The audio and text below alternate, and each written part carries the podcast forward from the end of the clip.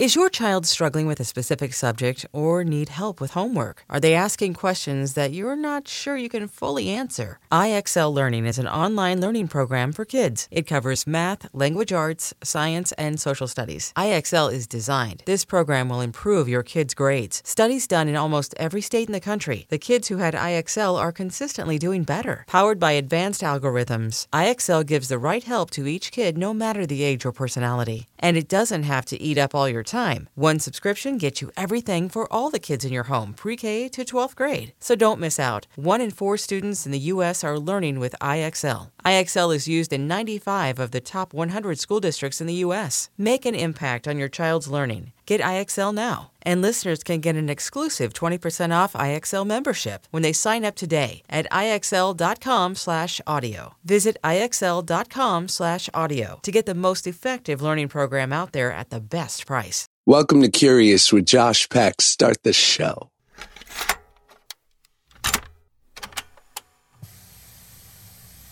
Welcome back to the Curious Podcast. My name is Josh Peck, and I'm your host, and your name is Listener.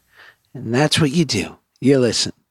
On today's show, Gabby Reece. Um, I'm so impressed with Gabby. She is a former professional volleyball player. She is a sports announcer. She was a fashion model, no big deal. And more importantly, today, she is a authority when it comes to health and wellness. She's a podcaster. Go check out her podcast. And uh, but most importantly, she's just an incredibly impressive, smart person who is so generous, much like her husband, Laird Hamilton, famed big wave surfer, whom, you know, amongst other incredible achievements, has been on the Curious podcast. I don't mean to brag, but we get them all. We get them all here. Eventually they come. Listen, this is a middling podcast at best. Do I wish it was bigger? You better believe it, listener. But the reality is, I don't give up quickly. And you guys who listen, you are a strong and scrappy bunch. And I think we're going to take this thing to the next level. And over time, I'm going to get them all. I might be here with Barack Obama in 30 years, you know, because eventually, after he's done everything under the sun, every really impressive, illustrious thing that a man of his stature should do, he might just feel like slumming it one day in his mid 80s and be like, Josh Peck, Curious Podcast. Josh Peck, Curious Podcast, let's do it. You know, he might do it. He probably won't, but it's a nice goal for me. Uh, to you know, I love. I like to just. I like to um, just deceive myself regularly. So that's that's my that's that's sort of my my uh, fun. Um, but yes, Gabby is on the show. She is um, she's just a, one of those rare breeds of people. Her and Laird, of course, who they really walk the walk. And uh, recently, when we were recording the podcast. She invited me over to their beautiful Southern California home, and they have quite the setup there. I'm talking a sauna, a massive pool. You would think you were at the YMCA, but rich. You would think you would be like, listen, this is a net. This ain't no. This isn't a bean shaped size pool. The whatever you have in your backyard. And I don't mean to judge, but this was like the pool that we all aspire to. And she just, uh, you know, as I, I talk about in the pod, I was hoping, I was praying that perhaps maybe she would invite me to train, and she did and it basically started with like a 30 minute sauna session uh, with me and Laird and and and a couple other incredible people, incredible athletes, and then there was like this breathing, like this quick 15 minute breathing workshop that Laird put on, which was dope. And I was like getting this freebie high from which for a for just a deviant like myself I was all about. I was like you could get this from breathing I've had to pay so much money for substances. This is just so much more cost effective and I and less of a hangover.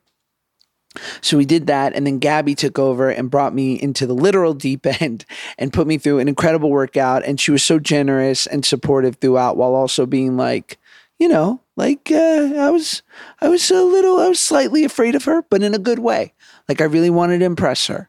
Like, if, yes, So it, but it, it all worked out. And then we got to spend an hour and a half doing this podcast. So I couldn't be happier. Um, I think you guys will all really enjoy this. So here is Gabby Reece.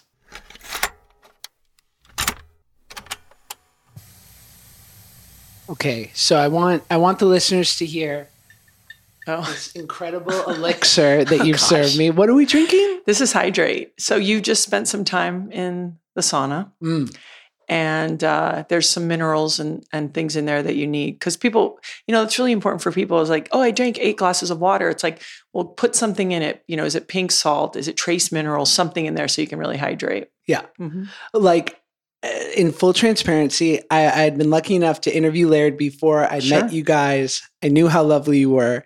And yet I'm still a bit of a fan. You know, I, Oh. I, I watch the Instagrams. Oh, yeah. and I'm like, and then when you had mentioned, like, hey, before podcasting, if you want us to do some training, let's do it. And I was like, oh, fucking yes. Yes. I'm going to be, Well, if you're coming all this way, and I think, you know, for us, it's always like, um, you know, creating experience. Mm. And I know that you have, you know, in the last several years gotten into your health. yeah. And so it's like, hey, if we we can be part of that experience and show you something maybe a little different or new, um, that's always like a real honor. is this your it seems to be a little bit like you're welcome like if people if you feel like they're of a similar ethos you're Mhm. like this is how we say hello at the reece Yeah. you know hamilton household I think it's, you know, I, I believe that all people contribute to their community however they can. Mm. And I used to joke that like if I if I was a baker, I could make you cookies. But you know, this is sort of the good fortune that Laird and I have had to be able to make our lives uh, be this way. And so the more people that you have the opportunity to share it with, um, it's kind of like what you want to do. Something tells me there's not a lot of cookies in this household am i wrong no, I have kids. Of course, there's cookies. really Oh yeah, because you can't make anything taboo. yes So my kids are not. Um, I don't have soda in my house, um, just because the insane amount of sugar. yes But I think it's really healthy to say eat whatever you want, and then what you find is if you're eating a certain way and your dinners are a certain way. Um, my two older children have uh, eat very healthy on their own, and my youngest daughter complains to me. She's twelve that we never have anything unhealthy in the house, but we do, and you know it's it's more about like not making something where it's off limits because then they obsess about it. Mm. But yeah, Laird isn't eating a ton of cookies. now. what is what does a normal like family dinner look like at home You know, we we we still we eat um, animal protein. Yeah. Um, so we basically Laird has you know we say plants and animals basically really pretty simply, and um, trying to get enough good fat so that you feel satisfied and you don't overeat. Um, and so it, it can vary. It can be you know um, whatever you know. Laird's always asking me for to try to get as much variety, color in the vegetables and the sides as we can. Because what happens is it's like, oh, you eat broccoli and you eat, you know, salad, and then there's not as many color colors. Mm. And I think part of really good health is eating what you know the spectrum of things out there because they all bring different nutrients and different value to what your body needs. So people will be sitting there and they'll think, God, I really have this weird craving for X, and it's because they need something from that food Mm. And uh, and then really high quality animal protein. And and so uh, we do we cook have always cooked quite a bit. And now my 16 year old daughter for in some weird way loves to cook. And it's it's you know just very healthy but again nobody's going to eat healthy if it doesn't taste good. There are a handful of people. And that's misery because i also think family dinner and food is a celebration. And so believe me we make the effort to make everything um, taste good So are you liberal with like some olive oils or avocado oils Yeah. when you're cooking that, you know, the stuff, you know, seasoning, like you got to add some of that to the good stuff to make it taste. Yeah, we're not worthwhile. boiling chicken and Okay, then solid. like, you know, steaming broccoli and saying like no butter. I, you know, like for example, Laird eats raw butter. Um, he will even fly. He has even like the other, a few weeks ago, I flew back from Kauai and there's a farmer there who Mm. makes raw butter from the cows. And then Laird freezes it and I'm flying back with this butter. So he- Butter in your carry on. Well, no, I had to actually check because they will take your butter. Right. They'll be so confused by it. They'll be like, we're just going to take it because we're confused. um, I think guacamole falls in that category as well. Solid. Yeah. so, I mean, for the air support, airport security, but um, yeah, olive oil, coconut oil, um, some good ghee, raw butter, and um, what am I missing? Is that it? Olive, coconut, avocado. Those are the kind of the main ones Yeah. and um, certainly spices and and you know curries and things like that. So I think it's just about um, focusing on all the things you can eat and not saying, "Oh, I can't eat this." And what happens is this: you eat sort of in a way to support yourself long enough. And you kind of go like, this feels pretty good. That then when you eat something that is really yummy on Yeah. the way down, but it makes you feel like ass after, What's yummy? What's yummy for you? I mean, what isn't? Pizza and like, you know, Great. I'm not like a necessarily Krispy, Krispy Kreme might kick my butt a little too much, Oh, it's so good. but like a proper like dessert, Mm. like one that's really good. A hot lava cake, perhaps. Yes. That, Yeah. I mean, how is how is that not yummy? You're not living, you're not a human being. Um, but what happens is is it's like you can feel the difference on how you feel and it stops being worth it. And the other the other thing people don't realize is if we can sort of cover our basis for our needs, like oh, I got enough fat. Oh, I have you know I have enough minerals or micronutrients or macro macronutrients. You actually your cravings diminish, and so there's a kind of a I call it the faith window, and that's in like weight loss or in like making changing habits. Let's say two to three weeks where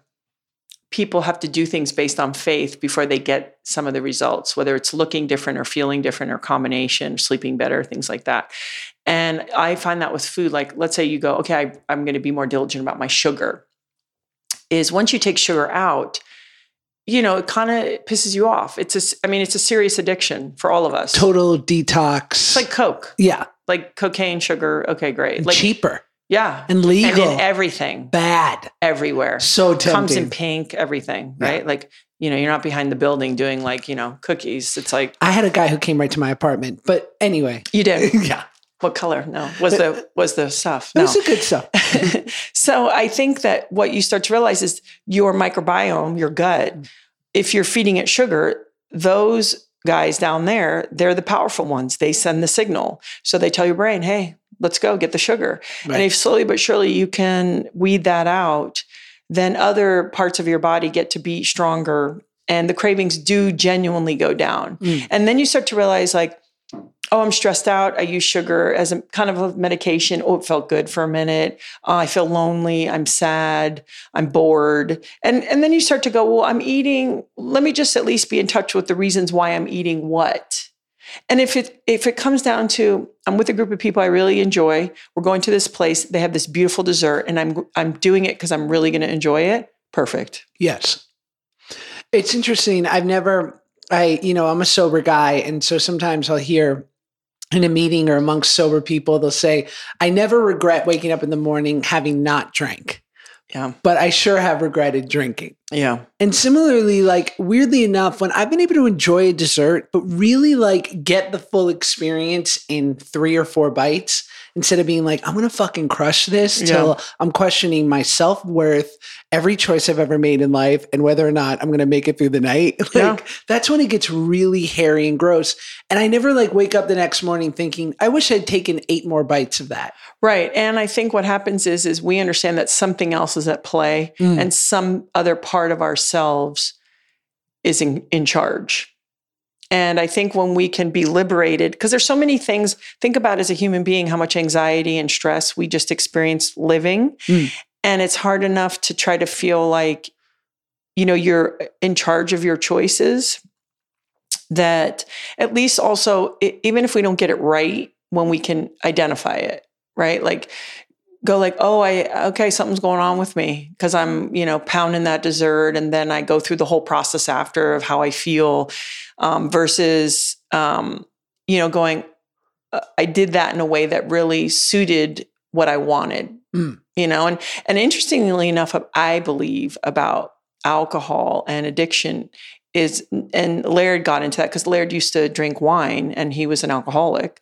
Um, he's like nobody ever talks about the sugar addiction in alcohol. Right.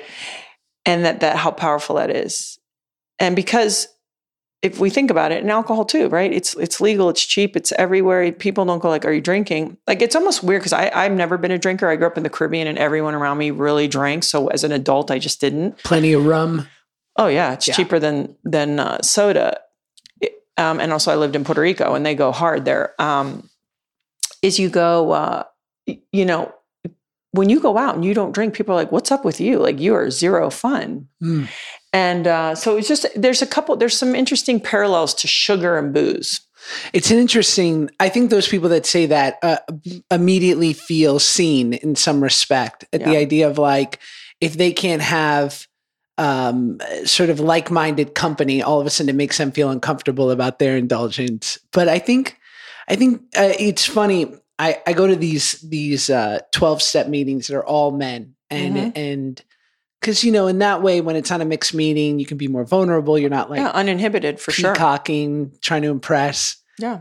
and there are older guys who got sober at 40 50 years of sobriety Mhm. and so you know when i came in at 21 they were like i spilled more than you drank you know Oh yeah. like i used to drink with both hands and they would talk about a remedy that they would that was common early on when guys would be going through the dts in their first few days of sobriety would be to drink orange juice with Mhm. extra sugar in it Yeah. because it would help cut the sugar The craving. Well, Yeah. with Laird, he substituted the Pinot Noir bottle out for a Pellegrino bottle, and I after dinner was serving desserts, Mm. which I never was because he had this sugar craving urge, and so that was his way of getting through sort of the six month period of like that part of the addiction. yeah Yeah, and it's a real thing because this is not a dessert guy.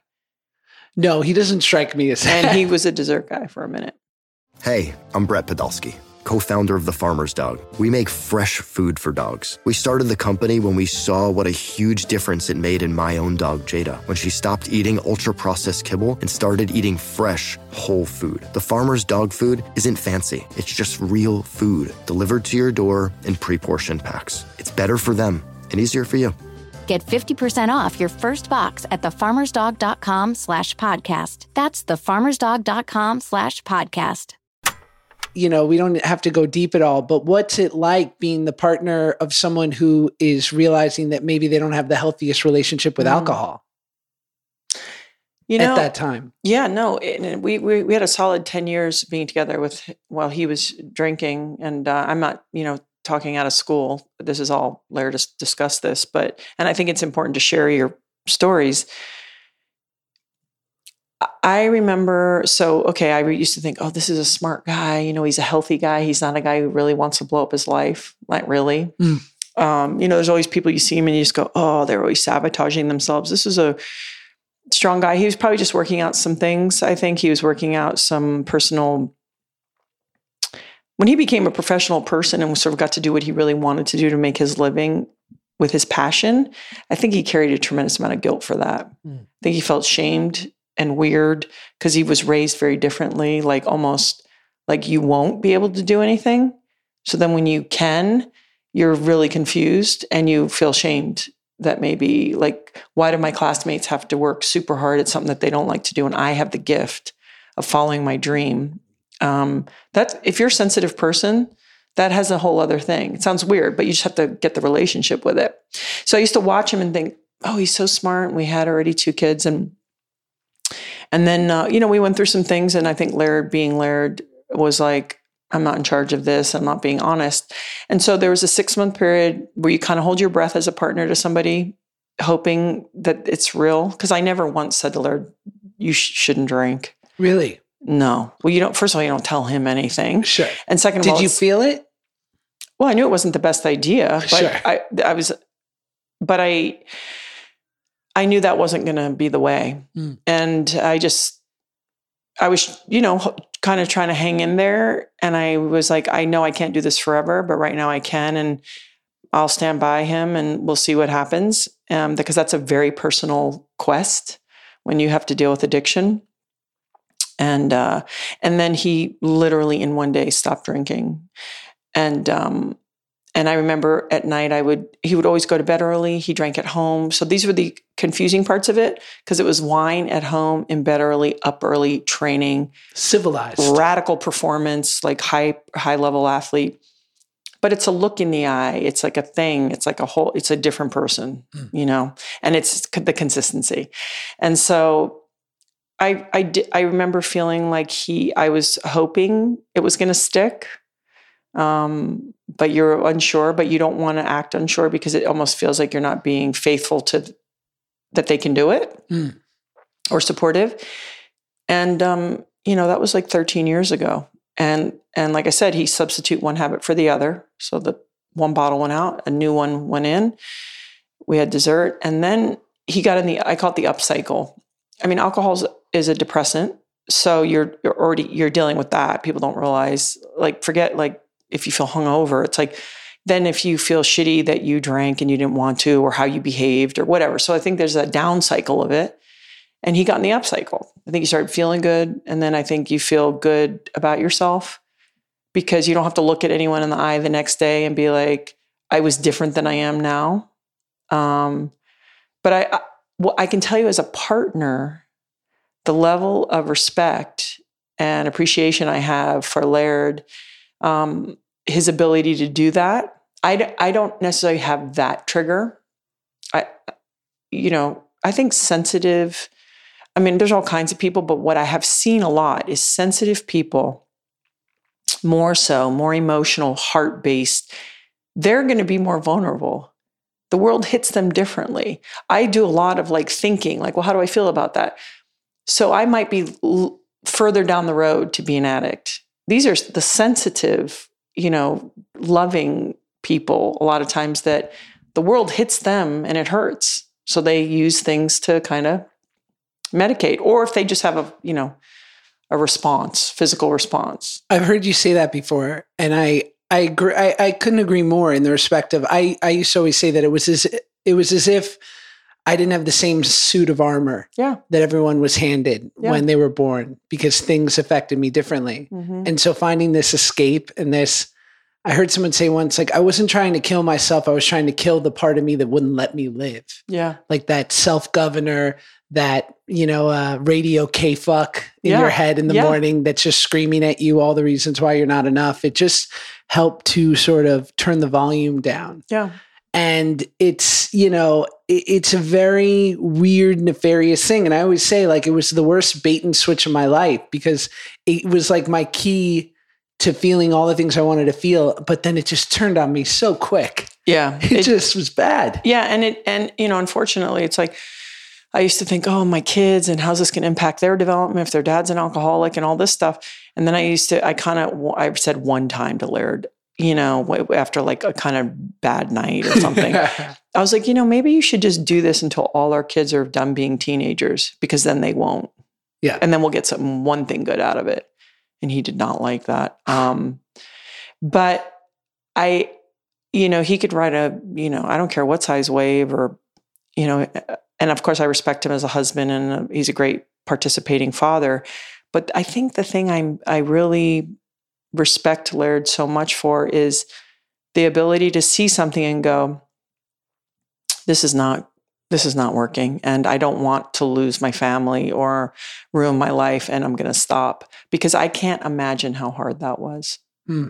And so, as a partner, you have a different perspective and a and a deeper appreciation for your partner, having gone through that. Um, and sure, it'd be easy to say, "Oh, I wish we never went through it," but you could say that about everything in life that was difficult, but it never gets you to the place. yeah it's inescapable Yeah. it's just part of it but yeah, I, I have to say, from the outside looking in, and while now that I'm married and, and in a relationship, I have no doubt that there there are there ups and downs the way we all experience.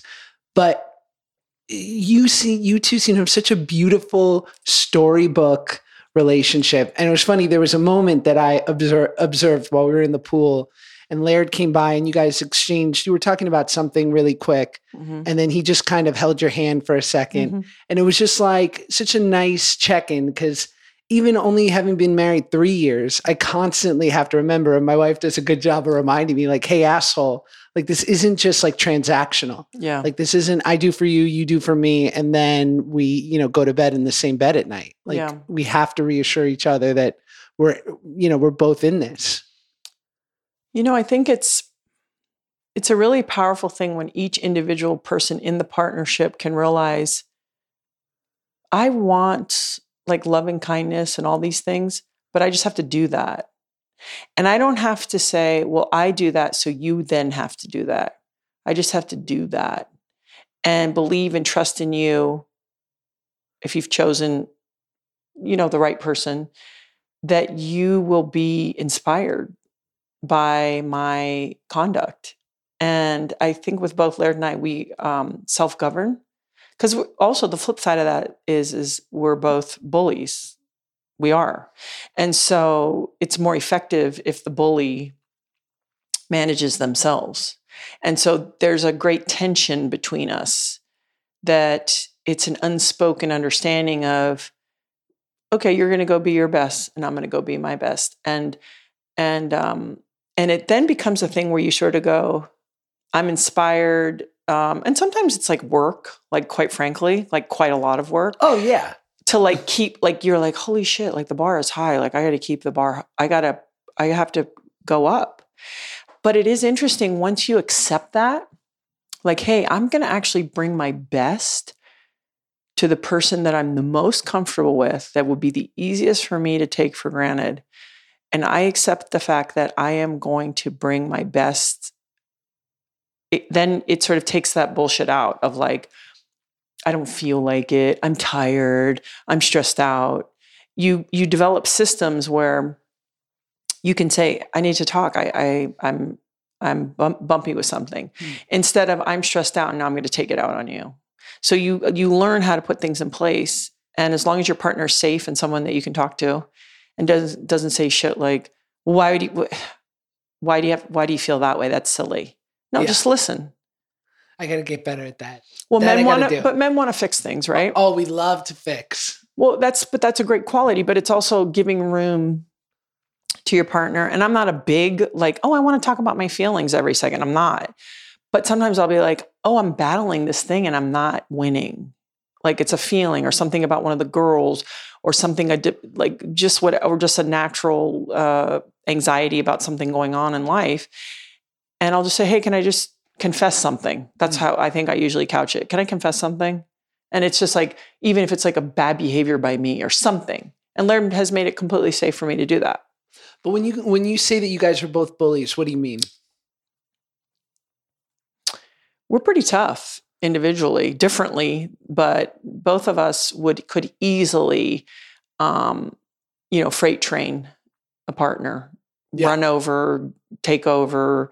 Um, it's my world, you know, it'd be easy, you know. And so when each person is like, oh, this is my real estate and this is who I am, and I'm willing to flex and bend and do whatever I can to make your life better, but this is my real estate. Like, I'm not going to not be who I am in order to be with you. Um, that's a real thing. And I think for I, I mean, I would say I, th- I thought it was more of a female tendency, but I've actually seen a lot of men um, diminish their real estate sometimes to be in a relationship. So I think it's just a human nature of like not knowing how to hold on to your sense of self. Forget, because listen, we're all, okay, we're a partner. I'm Laird's wife. I'm my daughter's mom. I'm all these things. And sometimes I just need to be me. And I don't, and not even like a woman. Like I just need to be me, this person, and this is my real estate, and this is what I'm into, and this is how I want to express myself.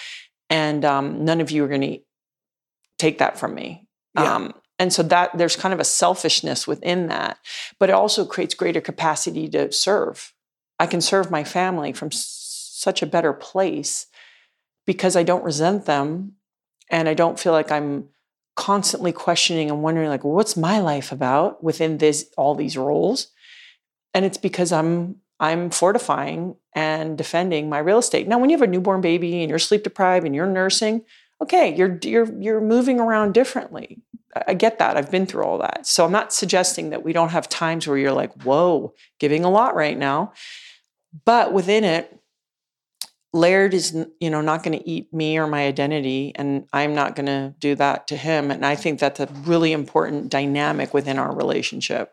Well, you said something uh, I thought was so interesting on a podcast I was listening to where you said men are better at carving out time for themselves and like reinforcing play and being able to like focus on like if they have a great dream or or a major mm-hmm. focus in their life and and you said women you know certain women inherently just don't possess that as much Yeah, well, first of all, we're not encouraged. And then we walk around making sure everyone's okay.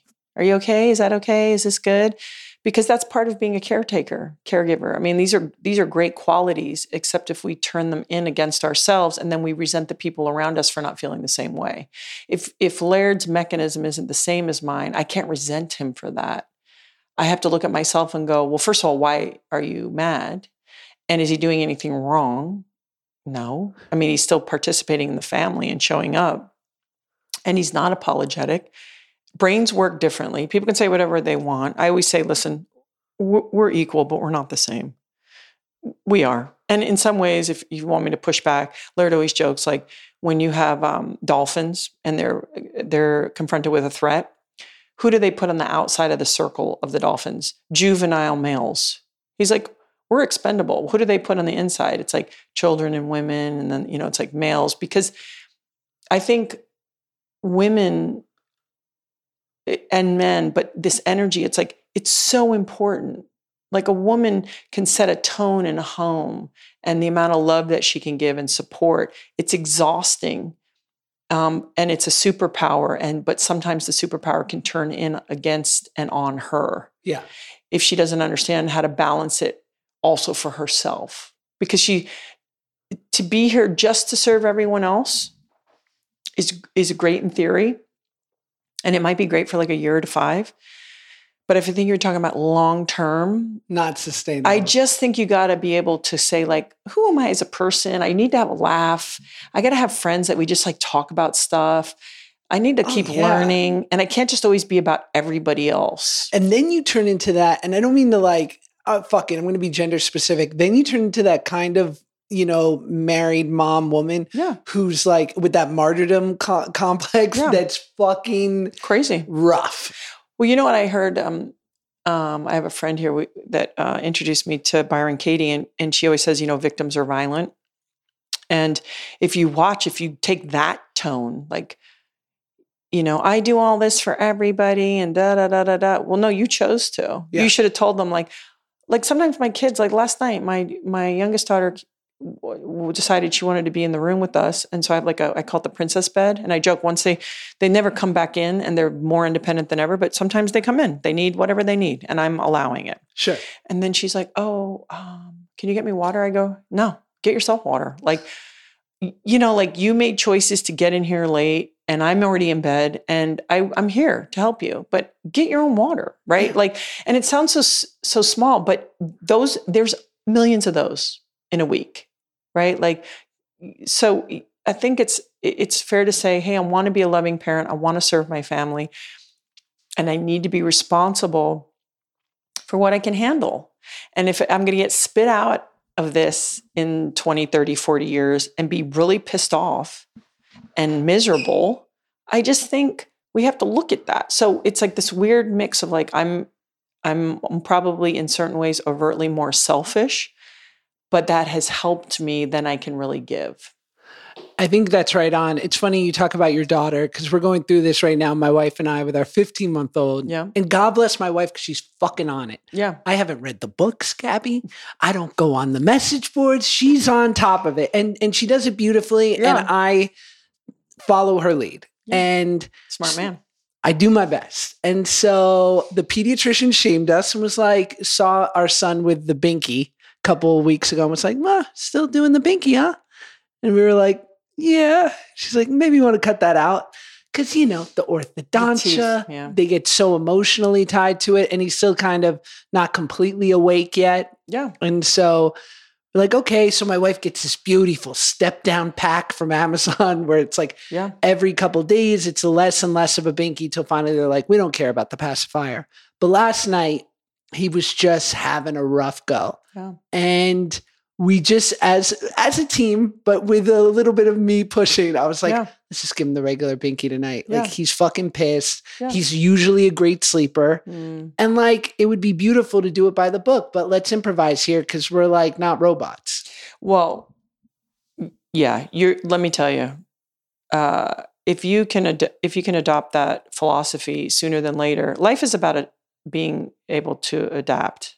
Period. Mm. And it, when you talk about health and uh, you know survival, look at us as species. It's because we've adapted, right? And so when you're parenting, you have all kinds of plans, and then you have to then after you get over that, then you and if you're paying attention, then all of a sudden all you're doing is adapting and trying to make the best decisions in those exact moments. And occasionally you will beat yourself up, like maybe once a day or you know six times a week, about a choice you made, how you could have done that differently. Um, each kid is different. Each scenario is different. Also, think about energetically. Your your son could be uh, picking up things going on in the world. Um, we never give them enough credit for how sensitive they are and how smart. So he, even if he doesn't articulate things, he can feel people and what they're feeling. Um, you know, maybe he has some weird more teeth coming in. Like we don't know. Yeah. And so I think it's really important for people to be kind to themselves. Laird, Laird has said to me many times, "Listen, you you you're there and you love them." And and I have blown it when I tell you so many times. I have blown it so many times, and I will blow it again today. I'm sure. And I, I I recognize that, but thinking you can do it perfect or by the book or there's one right way, um, it's just complete nonsense. You know, Laird and I, when I interviewed him, talked a lot about our similar sort of experience with our family systems and and lack of a father figure in Mhm. many respects. And it's funny, I was listening to this comedian and he said he'd interviewed a, a children's psychologist and said, What's the one thing that is like, what's the one thing you can do to ensure as a father that you're like not gonna totally fuck up your kid? Mhm. And the psychologist thought for a second and then looked at him and said, Don't leave. Mm. Like just be there. Be there. Yeah. Another really good one, and I don't know if this is more, this is also very mud like with mothers, but is because dads do want to fix everything. Um, I have learned to just listen. So you, let's say your kid's four years old, your son, and uh, his friend was going to come over and he's supposed to play, and then the mom says, "Oh no, something came up, and he he can come over tomorrow." Your tendency would be like, "Oh, sweetie, tomorrow, tomorrow, you know he's going to be here. It's so quick, and Dad will take you and do this." That's exactly what I would do. of course, because you don't want we don't want our children to be sad or feel disappointment. Yeah. Instead of like, "Oh, you know, your friend, you know, John isn't going to come. His mom said he can come tomorrow." And if let even if they're four or five, let him s- sit with it, and he'll be like, "But I wanted to come today," and you could say, "I know that must be hard," and just Oh. listen. Really? That, it. that just broke my heart watching you say that. I know. I but know. it is i had to read that in a book to even understand about that concept my kids tell me so many things and inside my mind i'm like you think that's a problem or let me tell you the six ways you can wrap that up in one second instead Ah. i just go like i could see where that's hard That is so smart because it's funny, even to this day at 33, and I yelled at my mom, God bless her, she's 75. Uh, I'm not a great person all the time, but I yelled at her uh, uh, because I had such deep seated annoyance from something she's done my entire life, which is I will confess an issue or something. Maybe it's not even a big problem, Yeah. but it's just a situation that I'm in. And she'd, and then what she'll go, what she'll inevitably do is say, well, you know what I would say is, and finally in this situation, I cut her off. I was like, I'm not asking you what you would say. I'm just asking you to listen. Mm. And because, of course, what she's going to say is the best thing to say and worded perfectly in her eyes. And any deviation of that would be unacceptable. right But I had to like stick up for eight year old Josh and say, Mom, I, I- didn't ask for that. I just need you to listen. yeah and Yeah. uh, the fact that you can verbalize that because i think as parents we do want to fix everything and we don't want our kids to suffer and um, there's really no there's no way around it and once we can actually accept that and know that that's actually kind of normal even when it's painful to go through. And by the way, sometimes they go through things that go for months or years, like when they're teenagers. Yeah. And you've got to sit by and watch it. That is that killer? Oh, it can kick your ass. Do you want to pull your hair out? It's just very confusing and it's it makes you um you're you're never sure-footed, right? Um and and I think it's it's realizing too like, oh, this is my child, but they're not my child. They are their own person. And they're doing it in a very different way than I would. And it looks kind of hard, but I will accept this and love them. And um, I actually have a friend um, who taught me something really interesting. If you if you visit with him and you go, oh, da da da, this is what's happening, and gosh, I'm struggling with this and that, he'll just listen. And sometimes you look at him like, what do you think? But I, you don't say it. And he'll go, well, I didn't hear a question in there. He will not tell you how he feels about what you're saying or unless you ask him.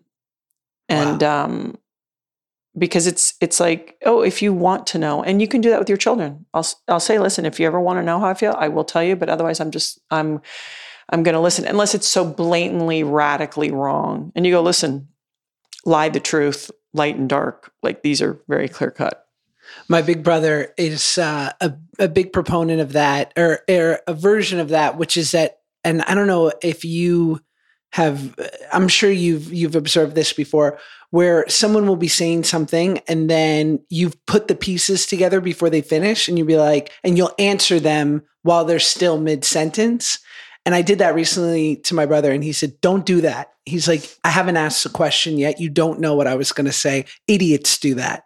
He's like, It's like a big, because he's like a CEO type, a, a, business management guy. He's like, That's a big sign of someone's like ineptitude that we take into account when we're deciding whether to hire someone. If they cut you off because they think they know what you were going to ask.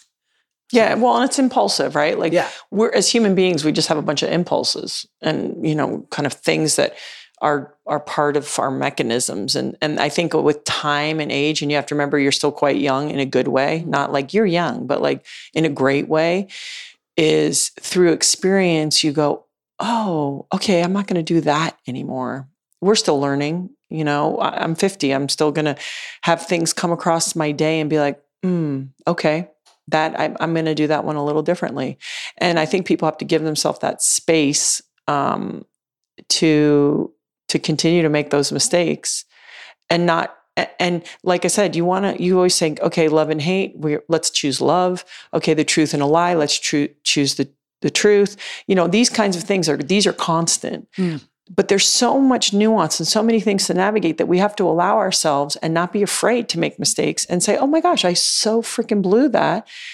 And then go on from there because that also gets easier. I think the more we can say, oh, sorry, um, then we don't have to be right. We can just say, I'm going to do better. I think that's I, I, think that's so right, and I think that you said something interesting, which is that you're 50, which is hard to believe, and was it eh, despite how how uh, fitness forward and healthy and all the things that you are. Was it a trip turning 50 or was it just like a whatever moment? 40 was weirder for me than 50, if was I could it? be honest. Yeah, I don't know why. I just, oh gosh. I one thing I would say if I'm hardwired a certain way for one good trait is I'm pretty good about when I see something that I just like it's not my control. I just roll. Yeah. I I mean, I have a lot of like really I'm Capricorn, so Laird always jokes about like goats and like stubbornness and like just keep going. It's like, okay, well, is that working? You know?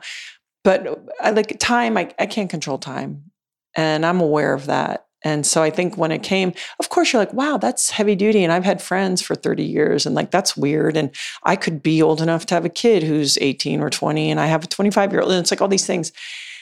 Um, but this is what I know if I am trying to make the most of the time I have and the relationships I'm in. And by the way, I blow that too because I'm so task oriented that there's a lot of days I I'm not like doing like I'm not really enjoying myself. Sure. You know, and I'm sure my kids aren't like, she's so enjoyable. Oh, I, I'm the same. And so these are things I'm always working on, but this is also part of life. Like shit has to get done and dinners have to get made and laundry has to get washed and people have to get called back and emails have to get. So there's a part where I'm like always calibrating those two. But if I if I go like, yo, I'm I'm really trying to maximize my own t- talents or skill set or my own life or the people I'm close to, make them know how much I love them. I can't really do anything past that. Um, and not to be afraid. You know, I think immortality and aging, like sagging skin and all that shit is like, oh, that's kind of scary. Um, and then you go, yeah, probably pretty natural to feel that way. Yeah. Mm-hmm. What What do you think is like the most insidious trait of people who are not doing it? I don't, want to say not doing it the way you do it, but like someone. What do you think is is the one or two things that are dragging people down the most?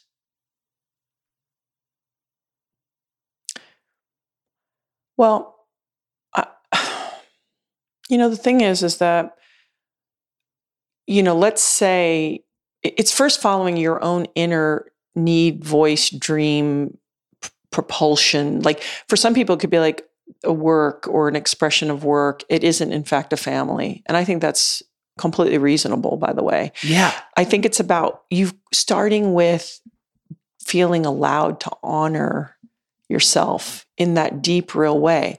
But that takes work. And I don't mean like inner work. It takes whatever you're going to do, you're going to have to bust your ass and nothing's going to arrive. Like it's not like going to just show up and hit you in the lap. So I think first, and again, I believe men do this better than women, but sometimes men like will go out and say, like, oh, I have to get a job and then I'll get a car and I'll buy a house and then I'll find a partner and then we'll get married and then we'll have kids. And they have this whole blueprint and they feel the pressure of the blueprint.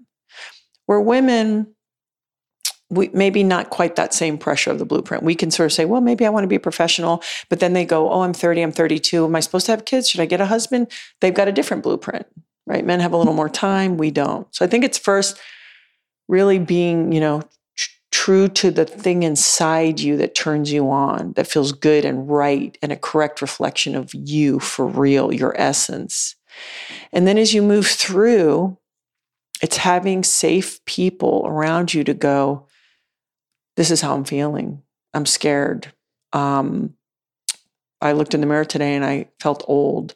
Um, whatever the things that we're feeling, and that we can always be offloading that stuff instead of feeling it, bottling it, jamming it, feeling it, bottling it, jamming it. And then it becomes this like radical monster instead of turning and going, wow, that was hard. Like I have that. There's days I look and somehow catch a glimpse of myself and I still train in a bikini and stuff because it's functional. And I'm like, holy shit, like, whoa. But it's not packing that away. It's like, oh, okay, there it is. So I think it's just like facing it and always clearing the decks. I think when you have with it, whether it's your friends or your workplace or your family, if there's stuff there that bugs you or that's bugging someone, and Laird has taught me this, and he does this every day. He's a clear the decks guy. What's up? Clear the decks. Like no holding any bullshit. Like, let's have it out right now. Confront everything. Oh my God, my wife kills me for that. Because she's not a big talker. Uh huh. Maybe, and that's probably because I talk too much. But Um, that's but that's the beauty, right? That's where you're is. balancing each other. So then you just have to learn the language. she you're so right and her language is a little more like i can't talk about this right now give me some time to process it in the way i will Mhm. and i promise you it'll be less of a big deal if you give me that time Yeah. than if you feed your fucking neurotic need to have it out right now because i overly talk everything Well, I think it's also a balance. Like I was very much like a keep it more inside, pretty direct, but still Laird is the one who was like, um, no, if we're doing this, like we're gonna be out here in the open, like we're doing it, but we still do it differently. So I still get to honor who I am within that. yes And because I think it's correct to say, let's deal with it. Now, if somebody goes, because there's something really powerful about doing it together. So when she says to you, hey, I need to go off and figure out how I feel and this and that, you could say, okay, I, I respect that. But is there a way that we could figure out actually in this moment how to navigate this? Um, because then you learn a lot. because otherwise you're just going back and doing it your way in your language. And uh, I had a confrontation with Laird the other day. We don't, they don't happen often. And um, it took about an hour to get to the place where we were going to talk about it. And he came in my office and, and I was pissed and, and uh, it doesn't happen very often. And probably I was ready to be a little bit mean. And, but within that conversation, there, there becomes so much more understanding because all the feelings are there instead of like, okay, I've boxed it up, it's in a thing, one through three, here it is, and then you get to respond. There's something from mucking through it a little that is really educational. So maybe it's a balance, right? Like maybe if it's something that's more her thing, let her. Yeah. But if it's like a you and her thing, then you have to try to figure out how to, at times, muck through it together. Because then all of a sudden you see your partner and you go, I, ah, I see their point. Like I made Laird wait. Um, he he he doesn't he doesn't do uh, social media or I pretty much do a lot of the details of our business. But by the way, that's my strength. He does a million things around here that I could tell you that he just shows up for every day. I'm very well aware of all the contributions. And I said, I'll be ready to shoot. I want you to shoot this thing in 30 minutes. It was 90 minutes. And he's like, I just feel like I'm here waiting around and this and that. And at first, he didn't verbalize it a certain way. But then when I could see it from his side, I was like, please understand, it will never be my intention to make you wait. Yes. Like I love you and I want to jump through hoops for mo- for you more than any person. But the only way we could do that is for me to actually be able to see him in the muck time. You know? Yeah. Um, and and that's listen, we've been together 24 years. We've learned also how not to take it personal, how to look at it from the other person's side. This is the number one where are they really coming from? Not just be defensive and like pissed, you know? I, I recently was, you know, bloviating to my to my shrink about something just like some, some relationship frustration some bullshit and but like rooted in some some real things and and i said but you know what i said my wife took my son aside because he was having a tantrum and like talked him through it Mm-hmm. I said, and that's so much more important. like, Right. I just said, her, I mean, it, and it wasn't sort Yeah. of denying that, like, there was something I was a little annoyed about, and in time we would probably work it out. Right. But it was also realizing, like, on the grand spectrum of things, like, Right. what I'm feeling is of less importance than this massive, beautiful expression of how Right. great she is. well, because that's your son. And so that's on behalf of you. Your wife is doling out her skill set for your for the greater good. Yes. right? I think it's important, though, big and small with marriages, to make sure if something keeps showing up, we identify it because in the end, your son will grow up and he will have his own life, and you will be with the left with the two of you if you're fortunate. And so it's really important to get into pulling the weeds, into the habit of just pulling the weeds and go, this seems insignificant. It's only one little tiny blade of grass. It will grow into something. Yeah. So I think it's always important. Um, but also, once you pull the grass and there's behavior, change of behavior, you don't bring up the blade of grass ever again. You don't go, remember that weed I pulled like five years ago? Yeah, that that's gone. So I think there's all kinds of other parts of pulling weeds. We have a we have a whole new lawn at this point. correct. We have incredible landscaping. Yes, and you don't talk like once someone's like, okay, herd shift, um, and that's the other part is how do you create safe conflict? Mm. There's always got to be like a safety, like you know that the person isn't going to use your deep inner stuff You got to fight clean. against you. Oh, I have friends. I don't know if you're like this. I have a friends, a couple. You know who you are. Who they fight dirty. I don't like that. They see some fucked up shit. I'm like, good luck recovering from this one, Mm-mm. Dan and Michelle. I Yeah, don't, no, no, some people get ex- they get turned on by it. You know what it is? That's why I train so hard. It's um healthy healthy stress. Yeah, because we're all looking for stress. That's how we get growth. Yeah. We're looking for it. So if we're not getting it in a healthy way, a hike, something, we we're going to find it, and it won't usually be healthy. But we're looking for that, like something to press against us. It's so funny you say that about um it, it- the other day I, I brought up something to my wife and we talked it out and and I kind of just said, you know, I usually don't bring up something I'm frustrated with when we're good. Like it'll it'll come out in a fight where we're both stressed. I said, so here I am. I'm just letting you know there's something like that I would love to work on. And she kind of voiced her side of it. And I said, well, great. Um, I think we're, you know, hopefully we can work towards something that, you know, is a little different. And I go to leave. She's like, what's wrong? And I said, nothing. I said, I, I said everything I wanted to say. And she's like, and I could see her like mind sort of shake. And I said, listen, you, I don't want to belabor this, like, cause I overtalk. Yeah. So I'm just letting you know. You're dropping it off. Thanks for hearing it. And let's revisit it whenever. And it, Gabby, it, Why? it was beautiful. That's very powerful though. It Like, was if so you can do good. that, you can you have to you're gonna have to do that with your son. Like I give my youngest daughter um, a really hard time. because I'm her mom. Like that's what we do, right? And sometimes she's pretty tough. Like sometimes she's not that nice, and she makes weird choice. Like if my one daughter says to her, "Hey, can you turn the oven off?" She'll be like, "I'm busy," and she's standing next to the dial. like she just will antagonize everybody, right? Sure. And so the other day she came in, there was a kid in the house from a friend. I saw her face. She had a reaction like, "Ugh, they're here. Then I saw her change her mind. She's like, oh, hello. And so later that night, to your point, I said, hey, I want you to know I really appreciate the kindness that you showed so and so because I'm on her all the time about being empathetic or being kind or being polite. And it's that reminder to do it with our partners. If you're a boss, we're on our employees about like things that the people we work with like that didn't go right. When they do something right, go, hey, listen, you know the way you handle that thing? I just really appreciate that. It's really powerful. Yeah. It's great.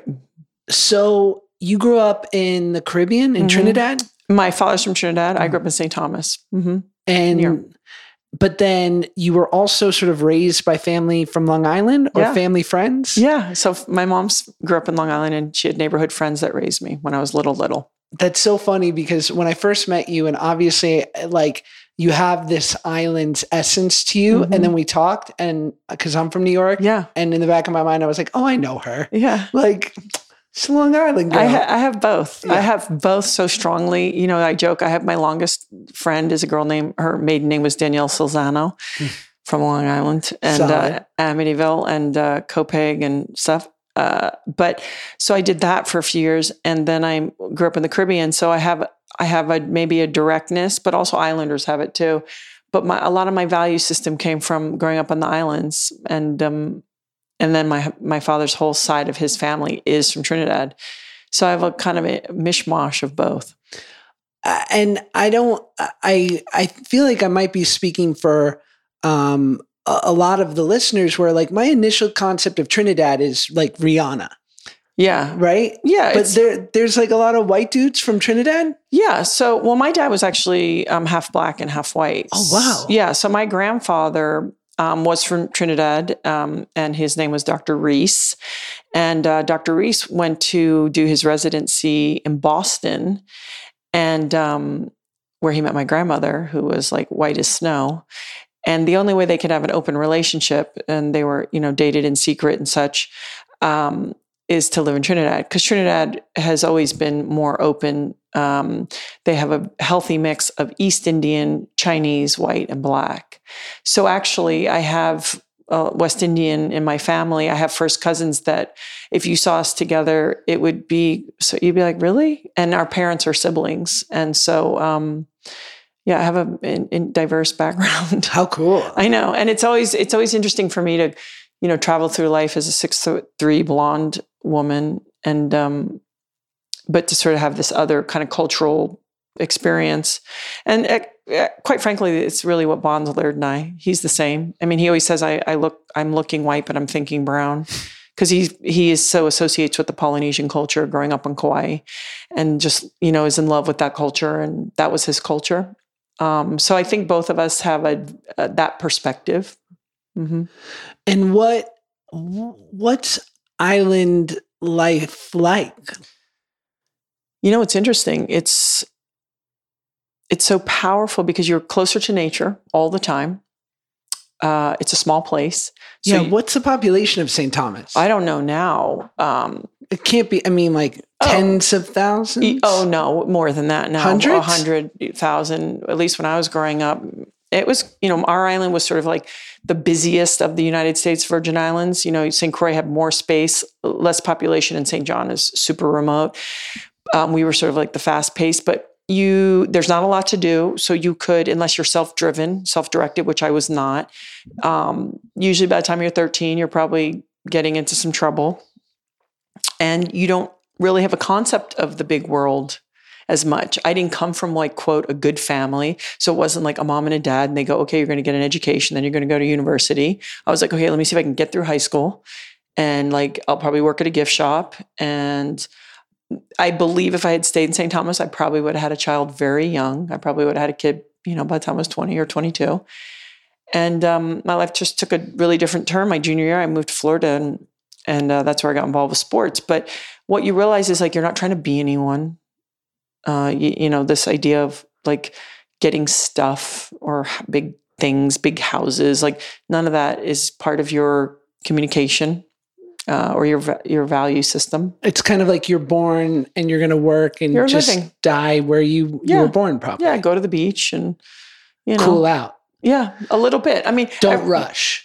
No, Like- and and there was, th- but of course, there's uh, many people from the Caribbean that are you know highly educated and driven and all that. Mine was more of a circumstance of like my family, Mm. um, and then living on an island. So I didn't. It wasn't. I wasn't also in an environment to reaffirm um, structure, discipline. Um, you know, the path to work and profession. It was like okay, you know, loose. And by the way, a lot of the people who go down there, if they're not from there, they go down there to live a counter life, counterculture life. So you have parents that are like into carnival and having a good time.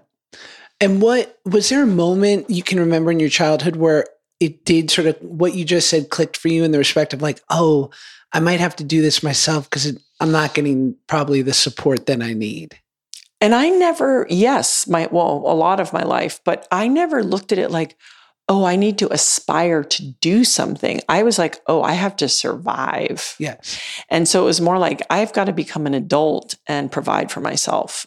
But then what happened is when I moved to Florida and I, because of my height, um, and I was relatively athletic, but not crazy. You were six foot at 12? Yeah, What's that like? it's not fun. I bet. It's not like people aren't like, but you know, it was weird. I didn't have a problem with it. It was just the constant reaction of the outside world. It's my so mother's cool. very tall. It's so cool. I mean, eh, Well, I'm sure you've made your peace with it now, but I have. Like when I go someplace and people are like, you are so tall. And I think to myself, huh, wonder how many times I've heard that. Um, I think what you start to do, it's all of us. Am I going to love myself or am I not? yeah. Whatever that looks like, whatever package you're in, whatever your strengths and weaknesses are, am I going to love myself or not? You know, I think that's uh, it's funny. My brother in law is six eight. Oh, wow. I can't fucking stand when people bring up his height for him. And I could see, much like you, he's like made his peace with it. It's like, hey, this Yeah. is what I've lived with. Yeah. It's like when people say, like, oh wow, you lost a lot of weight. I'll be like, it was a decade ago. Let me move on, god damn it. but yeah. But you know what? Then we can flip it. So, like, we live also sometimes in Kauai, and then it'll be like certain holidays. It's like super crowded. All the tourists go there. Where we live here, we have a nice view. People will stop literally in front of our house and like take a picture, right? And then I'm reminded there's something about that they're enjoying, and it's new to them. yeah. Just let it roll, right? Yeah. And and that's how I look at it. And if they're if they don't handle it correctly, I will make them uncomfortable for sure. Yeah. I have ways to do that, um, certainly, and in fun. But um, I think it's about you know just learning like, hey, I'm my unique self, and people, and this is like height is so obvious, but people, it's really important for people to remember like you're all your unique self, Yeah. whatever that is, and like love that because it's. I think it's like you radiate it and people will pick up on it. They'll see it, whatever it is. The mm. height, obviously, I I swear to you, the universe gave me this height. My mother's like was at her at her tallest was probably like six two, so she was very tall. Imagine in her time. But I swear to you that I think the universe or the God said, we got to make this kid as tall as we can get her because she's going to need it. Yeah. It was my thing. It's what got me out. I could hit a white ball and then I could build upon from that. Um, and so that's how I went to university. You know, I'd call home to St. Thomas and be like, I'm going to college. They'd be like, You are? And then I'd be like, Yeah, I'm going on a scholarship. And they were like, For what? and I'm like, I know, right? Yeah. And um, and then I had like I had beautiful basketball coach in high school. I had a man in St. Thomas named uh, Kenneth. His nickname was Pups.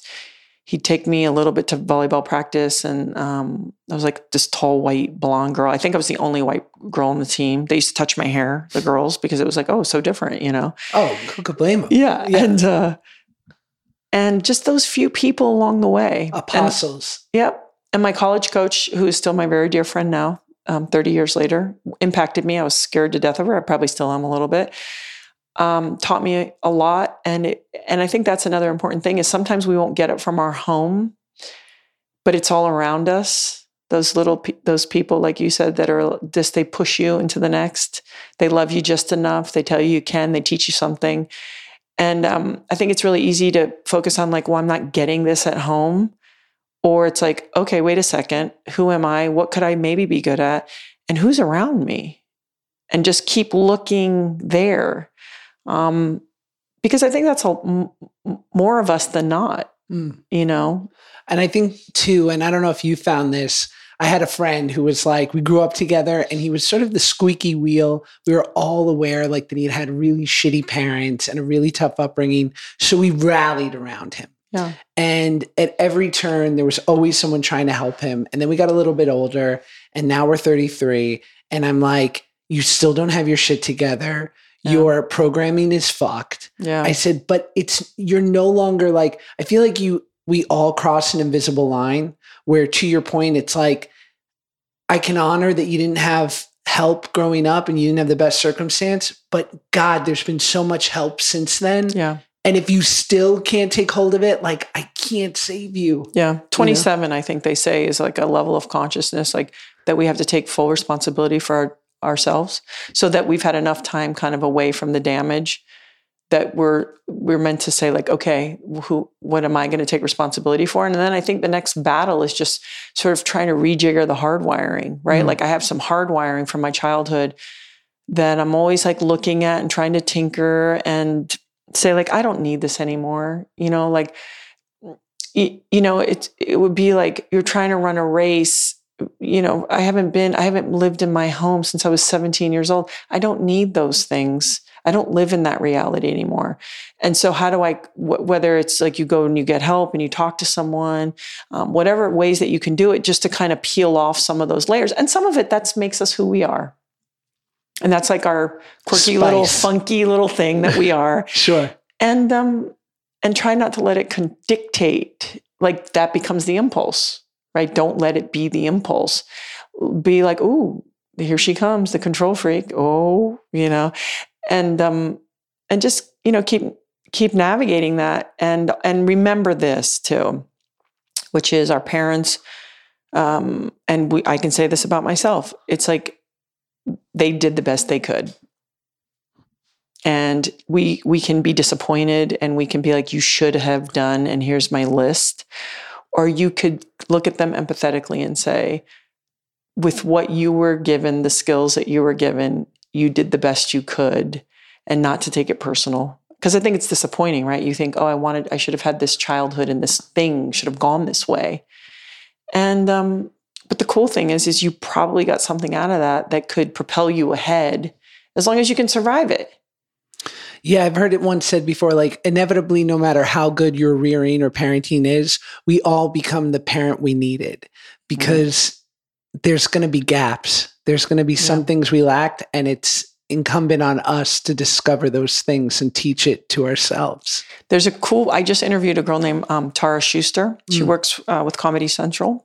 And she wrote a book called um, Buy Yourself the Fucking Lilies. And she talked about her own process of reparenting herself at 25, starting yes. at 25, writing everything down like well what are principles what are the what exact principles she said down to like vegetables like literally reparenting herself and um kind of coming on the other side of that. And I thought that was really a fascinating way to to do it. And my 16 year old daughter, who I interviewed for my show, said to me, This is important. Because I said, Can you help us parents out? Like, what could we do better? And we talked about the listening, we talked about some things. She goes, But the thing is, is most people parent the way they want to be parented. And she goes, You've got to try to parent your kid because they're a different individual than you. Right. Them individually. And I was like, Oh, That's so good. it is good. I have I have friends who before they had kids and while they were pregnant and even now they have big plans for these kids. They're fucking, you know, lessons and this school and that school. I'm like, you don't know. Yeah. You don't know what this kid is going to be. You don't know. And uh, and also it's like you know, it's funny. I always make the joke of like, I think my son is musical and I'm musical and I, I want to give him Yeah. everything. And when it comes down to it, I'll probably try to push them in the direction of guitar instead of French horn because, hey, it's just a little more fun. you can use it a little more. But inevitably, it's like, God, you just got to let them tell you the way they need to be parented. and we want so much for them and it's really natural like we didn't even push our kids into sports and sometimes i'm like do i regret this i don't know and then it's kind of like this and maybe you could look at your own life and i certainly can look at my life and laird hey you kind of have a path and no one is going to push you on your path and no one is going to keep you from your path and i think your job as a parent is to say here's some values to go into the like that's the thing i've had to learn like i'm not my kid's coach i'm their mom Yeah. so my whole thing is how do you get to your understanding who you are and what's going to make you feel good? That's my job. And then to set you off with like, hey, here's some things that you go off into the world with, please and thank you. And when people walk into your house, greet them, try to have some empathy. You know, just give them a foundation. I always tell my girls, it's like a house. Every house has a foundation. So let's get that in solid. How whatever size you want your house, whatever shape, whatever color, that's on you. That's your thing. That's the way you're going to express yourself. The foundation's inevitable. And let's get that locked in pretty good. And I think as that was a really hard thing for me because I'm into like the pursuit of excellence and like all this bullshit because it's helped me. But um I'm their mom, so I have to teach them other things and they will have to navigate um where they want to put that. And of course, they're watching you. Mm. If you play guitar, your son is watching you. And if it turns him on, he's going to be like, yo, I want to play guitar. And so I think that that's the most important thing is to remember they are watching And guitar's going to get girls more than the French horn, right? big time, Thank you. big time. What um so you you leave the islands to move to St. Petersburg, Florida? Yeah. Mhm. The jewel of the southeast. Forget it. I mean, there's so much happening there. What? Was that like a culture shock? Like literally going to one of the most, you know, When I was put in a Christian school, I came from like a wild, crazy ass, you know, Caribbean, West Indian culture to like sit three fingers apart from people of the opposite gender in the bleachers. that must have blown your mind.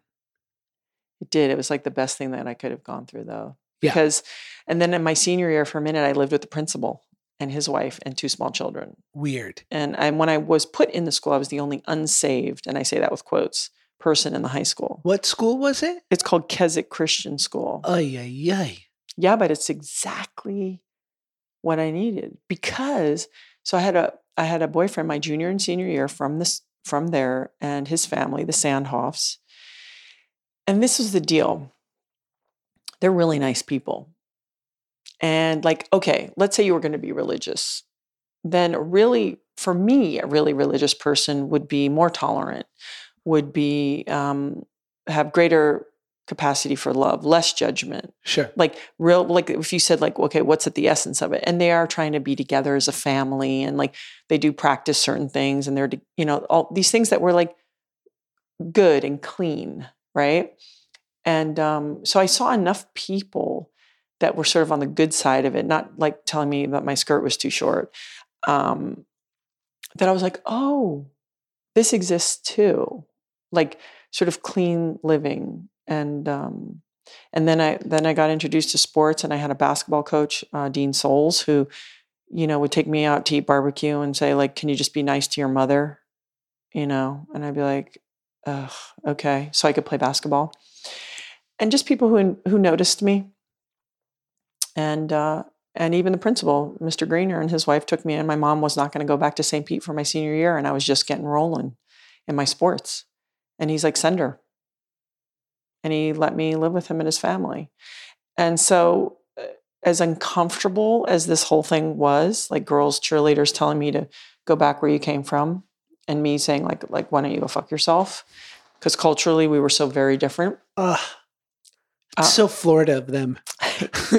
Well, and it was like heavy duty. Like my Bible teacher, Mr. Strickland, was amazing, and he's like, you know, at least I appreciate you always how you really were. And I was like, okay, Yeah. I could deal with that. Yeah. And it was like really the reminder, like if we can be honest about who we are, we there's we can meet. And so from there, I went to Florida State, and um, then I was working in New York, and uh, I was on scholarship at Florida State. Eventually, I gave up my scholarship, but I paid to play uh, for the four years because I was modeling, and there was a conflict. NCAA, it just gets tricky, and so after my sophomore year, I I gave up my scholarship, but I continued to play, and uh, it gave me a really important family and grounding, and I loved the game of volleyball, and I was actually getting pretty good.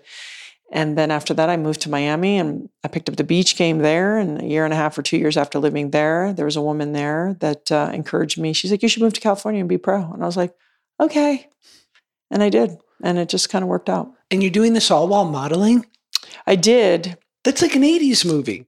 Like I know it's crazy. star I- volleyball I player, had to ma- supermodel. I know it was legit. Like Come on. it was, but I had to pay the bills. Like I was, I was like, yo, this is an opportunity. I wasn't like, oh my gosh, I'm so excited to be a model. I was very well aware that it was a huge opportunity for me. And so I took it. But did you ever look at yourself in the mirror at 16? Like, you know, we all have that our good days where like, ah, I look good today. Was there a part of you that went, "Eh, maybe I like I've never had that. Like I've never looked in the mirror and been like, maybe if the right person saw me, I could model. Come on. No, no, no. Well, listen, I got supposedly discovered, whatever that means, at 15. So I had people that said, hey, listen, you can do this. But you have to realize my size, um, I was never sure. I understood that the way I appeared impacted people. Mm.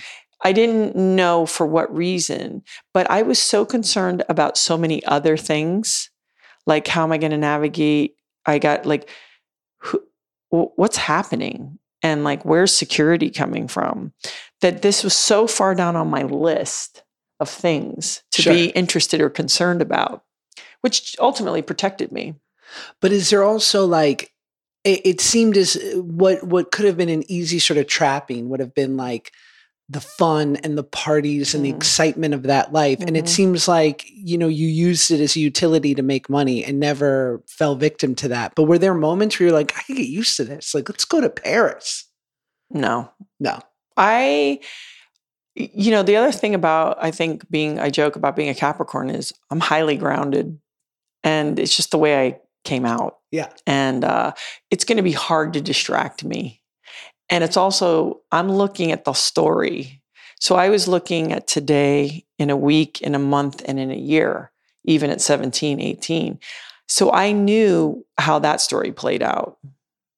And by the way, I'd be 18 working with a 30 year old model and beautiful women, but like old.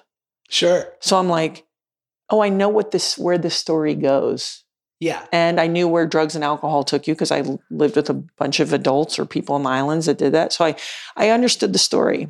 And I was like, I think hard work and discipline um, is going to be a better ending of the story.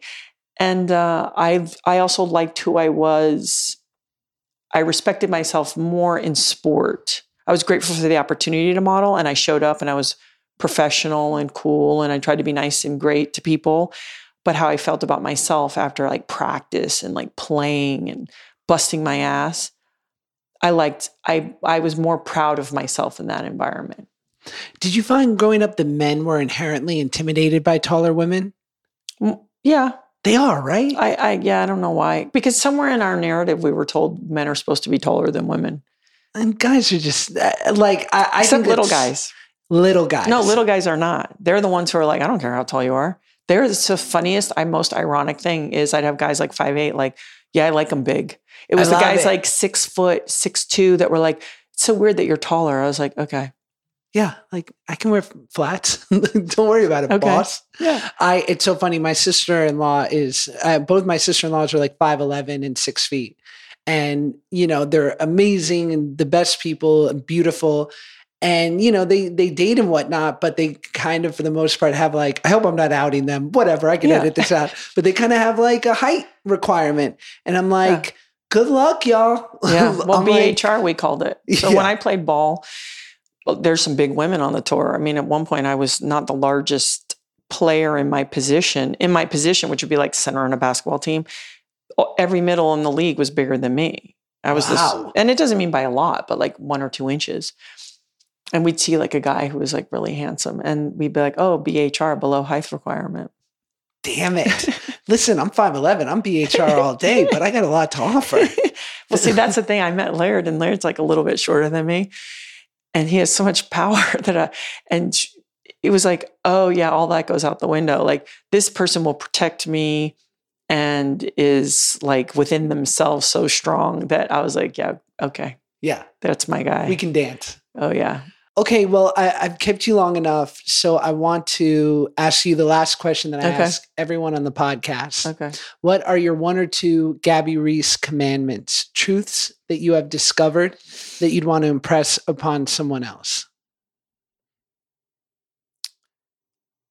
You know, I, I think what I have learned that has worked so well for me, um, even though at times it's not the easiest, is, you know, kind of everything takes work in life, whether it's relationships or following a dream. And I think when you're li- aligned with it, you can endure what it takes to to do it. But also, I, I've said this quite a, a lot: is your willingness to to always create value wherever you go. So you're looking to give always before you're looking to take. I think it somehow just works out in your favor in the long run, even though you could, at times could think that's unfair. But always be willing to to give and to go. You know, I've said this a lot actually. To to go first, to be kind to somebody, to be willing to go out of your comfort zone. And it is easier for me because I am six foot three. As a female, I'm allowed. I can go say hello to any person, any stranger. 99.9% of the time, that is the response I'll get. So I think it's it's being willing to put yourself out there and, and create that value and it, don't sort of expect something first. And the other thing is, I mean, I just know like we don't get away with anything. And so I learned a long time ago, like, you know, do the work, like do the real work. Don't try to cut any corners and but honor yourself within the work. Like work at things that you believe in. Like if you're working on something that you know you fucking hate and like you actually don't believe in, you have to you have to you have to stop because it just doesn't go anywhere. Um, and then lastly, you know, the only reason I really train as hard as I do and work out is it's when we talk about the armor, that is what I use to help me make better decisions, to be a better person, to react better in situations with people I love or professionally. I don't work out because I'm in like a meathead that wants to throw around and sling around a bunch of iron. And so if I could encourage people at whatever level they're at to defend and protect their health through what they're eating and what they're watching and who they're around and moving just enough. Um, I feel like it's a like this thing that helps us just get through all the things that we're going to have to endure, and and to do it your own way. Not don't copy anyone. I love it.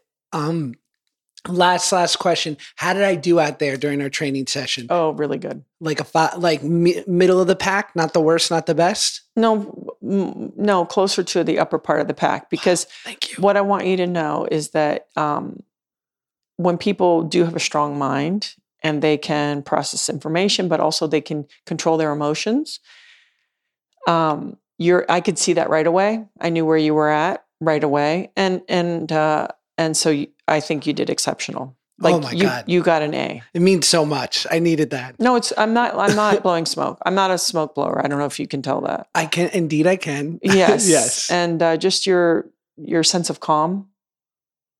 Uh, you know, Laird always says the bigger it is, the slower we move.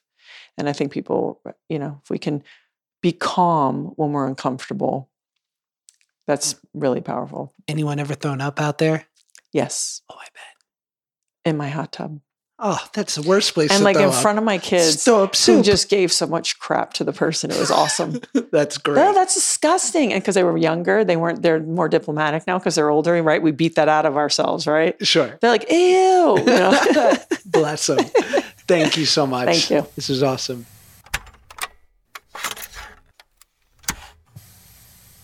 That was it. That was the podcast. Can you believe it? That happened. How good was that, right? The insight, the tidbits, the knowledge. This is what we do on this podcast. We we trick you with some fun.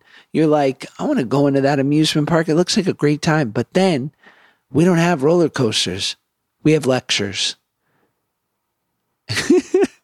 And I know that that might seem like the one of the worst and switches ever. You go to Six Flags and all of a sudden you got to sit and listen to a professor, but it's fun. And there's also churros. So you're welcome. Listen, Gabby has a podcast called The Gabby Reece Show. So make sure you check that out and have a great week, y'all. Happy 4th of July. If you're from the America, uh, the United States of America. And if you're not, happy just another, uh, the, just another day in July. All right.